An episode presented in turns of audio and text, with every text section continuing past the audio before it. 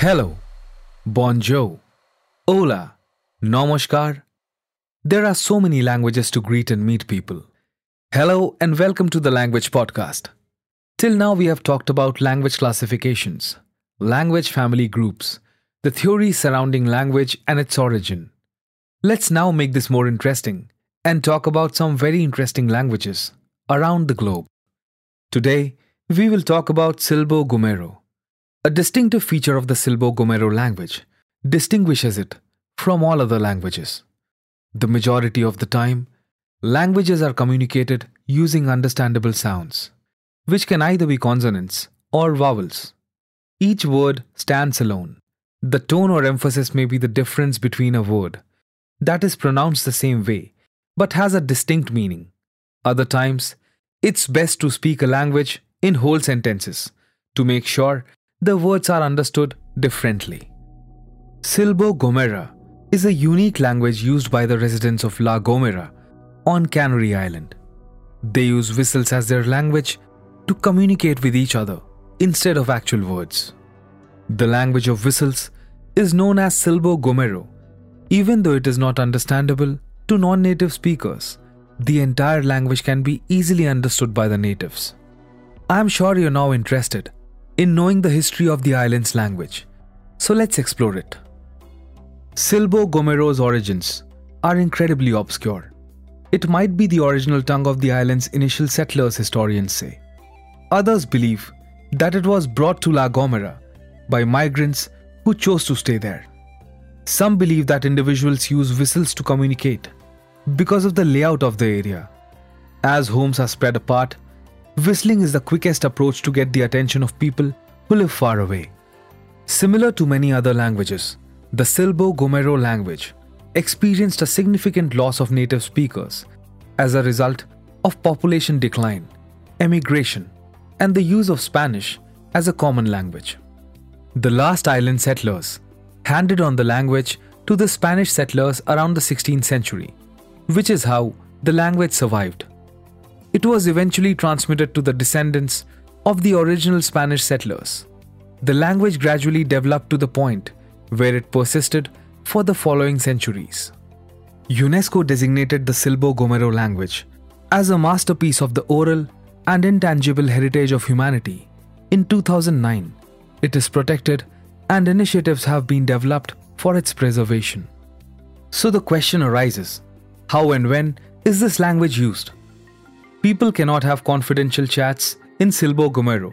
Typically, it is employed for public communication. It is assumed that everyone will be able to hear the news and comprehend the message when loud whistles are used. It can be an invitation to a wedding or a birthday celebration. It might also refer to a recent death announcement or a public information notice. La Gomera is a fairly large piece of land, and the locals made the most of it by cultivating it to the top. For this reason, settlers first established separate communities.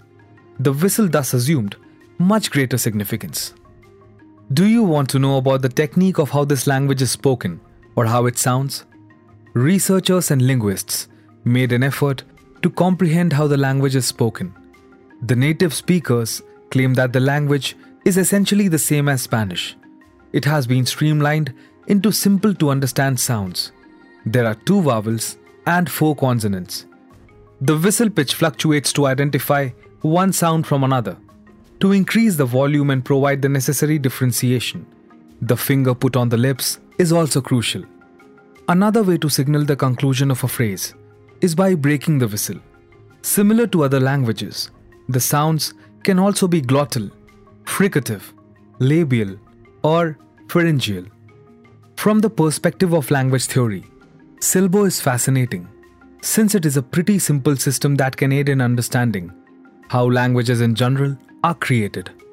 The teaching of Silbo in schools, one of the few locations left today where kids may learn to whistle, is one of the things that public funding cuts in Spain are feared to have an impact on. Additionally, the whistle's recent rise to fame has had unexpected consequences. It is also true, though, that the island is home to a sizable population of whistlers, eager to tell their tales to anybody who will listen. This language is undoubtedly challenging to learn. Additionally, it is not the kind of vocabulary required for private chats, and because of this, many kids don't think it's vital to learn the language.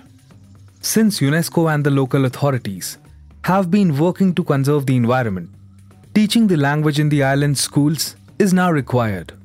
It is anticipated that this language will once again flourish and be passed down to future generations. For instance, it is known that the Gomera whistle coexists with other whistling languages in the world, including those spoken in towns in the French Pyrenees, the Greek island of Evia, and the eastern Turkish city of Kuskoy. However, the La Gomera whistling language is the only one that has undergone extensive study, is spoken by the biggest population, and is possibly the only one that is taught in schools as a subject. Silbo Gomero serves as a source of income for some a characteristic that defines others, and a tool for academics. Marcial Morera, a linguist at the University of La Laguna, is one such academician. Let's enter the fascinating world of languages with our podcast. You can catch all our previous episodes on Spotify, Gaana, Apple Music, Wynk Music, JioSaavn, and Google Play Music.